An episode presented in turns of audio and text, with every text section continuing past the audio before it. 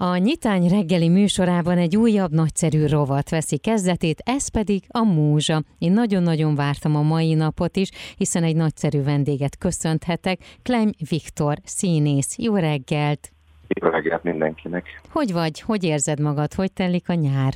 A nyár igazán hullámzó jelleget ölt végre, nem olyan monoton jelleget, mint ami az elmúlt egy év volt az előadó művészetben dolgozóknak. Munka és pihenés váltakoznak egymás után, és ráadásul a helyszíneket illetőleg is néha összekeveredik a térben és időben a munka és a pihenés, mert van, hogy egy Balatonparti strandoláson veszek részt, de van, hogy két nap múlva már ugyanaz mellett a strand mellett egy szabadtéri színpadon lépek fel. Pont ez történt a minap Balatonszárszón, és a Nagybőgő című monodrámánkat is bemutattuk, azt igaz, egy belső térben Budapesten, egy nagyon impozáns környezetben, az Aranytíz Kultúrházban, de utána egy picit a jazz pikniken is részt vettem, ami talán a rádiót hallgató emberek zenei ízlésének szintén passzolhat. Szóval ilyen pici pihenés, pici munka a pandémia alatt elcsúszott és elhalasztott színházi premierek megtartása is, és végre megrendezéssel kerül sorra, de mellette balanszban, mint egy igazi tohonya kényelmes színész, amilyen vagyok. Igyekszem annyit pihenni is, hogy legyen munícióm, akár a testemet, akár a lelkemet illetőleg. A feltöltődés az mindig nagyon-nagyon fontos. Az említett két darabról egy picikét én kérdezősködnék. Menjünk időrendbe most, ami legutóbb történt. Balaton Szárszon van ott egy nagyszerű szabadtéri színpad, a Kult kikötő, és ott Trokán Nórával van egy darabod, aminek a címe a Movie Love. Ez a darab egy műfaját és tematikáját és szerkezetét illetőleg is kísérleti dolog.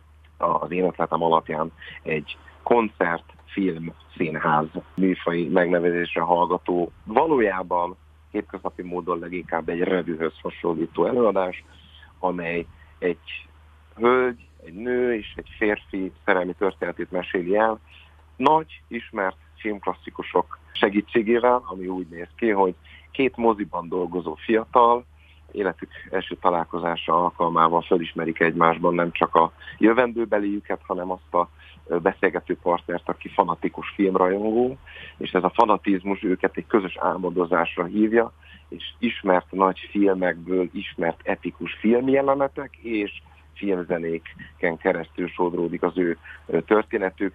Egy ilyen fikciós, romantikus és a fél lábbal a valóságban, fél lábbal az álomban történő dolog. A Swingala Django nevű swingzenekar játsza a filmzenéket nagyszerűen, és Trokán Nórával, akivel korábban egyébként a Színház és Filmvészeti Egyetemen mi osztálytársak is voltunk, most végre újra együtt játszunk, és énekelünk is egy picit, és filmes módon is színészkedünk, és színházi módon is színészkedünk ebben a dologban. A hátterünk pedig egy óriási mozivászon, ahol meglepő módon szintén kettőnket láthatnak a nézők. Igen, a színpadképre lettem volna kíváncsi, hogy hogy helyezkedik el a zenekar, és ti hogy vagytok ebben a térben? ilyen kamaraszínháznak megfeleltethető orkesztra jelleget ölt a zenekar, ami azt jelenti, hogy a színpad előtt ülnek, de ők maguk színészként és um, előadó művészként is részt vesznek ebben a játékban. Végig van, hogy egy, egy kisebb szerepre a zenészek is beállnak ebbe, a, ebbe az előadásba, és a hangszerüket néha nem csak hangszerként, hanem adott esetben játékos módon kameraként, saját zenész létüket, vagy zenész mi voltukat akár filmszínészé avatják, és mi is itt-ott kicsit kilépünk a színészi mi voltunkból, és akár a prózai kényelmes terepet elhagyva egy pillanatra a zenés színházba lépünk be, de csak a lábújhegyünk csücskét dugjuk be, és aztán vissza is lépünk prózista attitűd mögé. Ugorjunk vissza Budapestre. Július 18-ától ugye újra látható, ugye a nagybőgő monodráma. Erről mit kell tudnunk? A Nagybőgő című monodráma, amelynek a Magyarországi ősbemutatója 1989-ben méltán híres és népszerű Darvas Iván prezentációjában egy méltán híres és népszerű előadás volt. Akkoriban nagyon-nagyon sokszor játszott a Darvas úr. A mai napig nagyon sokan őrzik annak az előadásnak és annak a performance az emlékét. Természetesen azok, akik akkor már élhettek, és azok, akik már akkor jártak célba. Én még csak másfél éves voltam, így nem tehettem meg. De a, de a legendáriumon keresztül nagyon sok történet eljutott hozzám. Mivel egy magányos férfiról és a alkalmazott művészet magányáról szól, ezért az a felvetésem ad adódott 2015-ben, hogy talán nem csak egy élete második szakaszán, vagy ahogy szoktuk mondani, a B oldalon járó alkalmazott művész adott esetben egy nagybőgős összegezheti a vele történteket és az élete értékeit, hanem mivel nagyon-nagyon fölgyorsult a világ, és nagyon előre szaladtak a 20-as, 30-as éveiben járó fiatal emberek is a mim van, és mim nincs, mim lehetne még, és mit szerezhetnék meg, és hogyan kérdéskörben. Ezért azt gondoltam, hogy plusz aktualitás nyerhet, hogyha ez egy ilyen 30 év körüli hangon szólal meg ez a monodráma, és úgy tűnik, hogy a nézők visszajelzései alapján ez, ez egy izgalmas kísérlet szintén, ami nekem azzal fokozódik, akár csak a múlvilágban, hogy prózai, prózai színész létemből szintén egy kicsit kilépve megszólaltatom egy pár etűd erejéig a nagybőgőt. Te akkor ami... tudsz nagybőgőn játszani? Ez ugye így uh, egy nagyon erős állítás volna, és szerénytelennek is tűnhetne, hogyha rávágnám, hogy igen.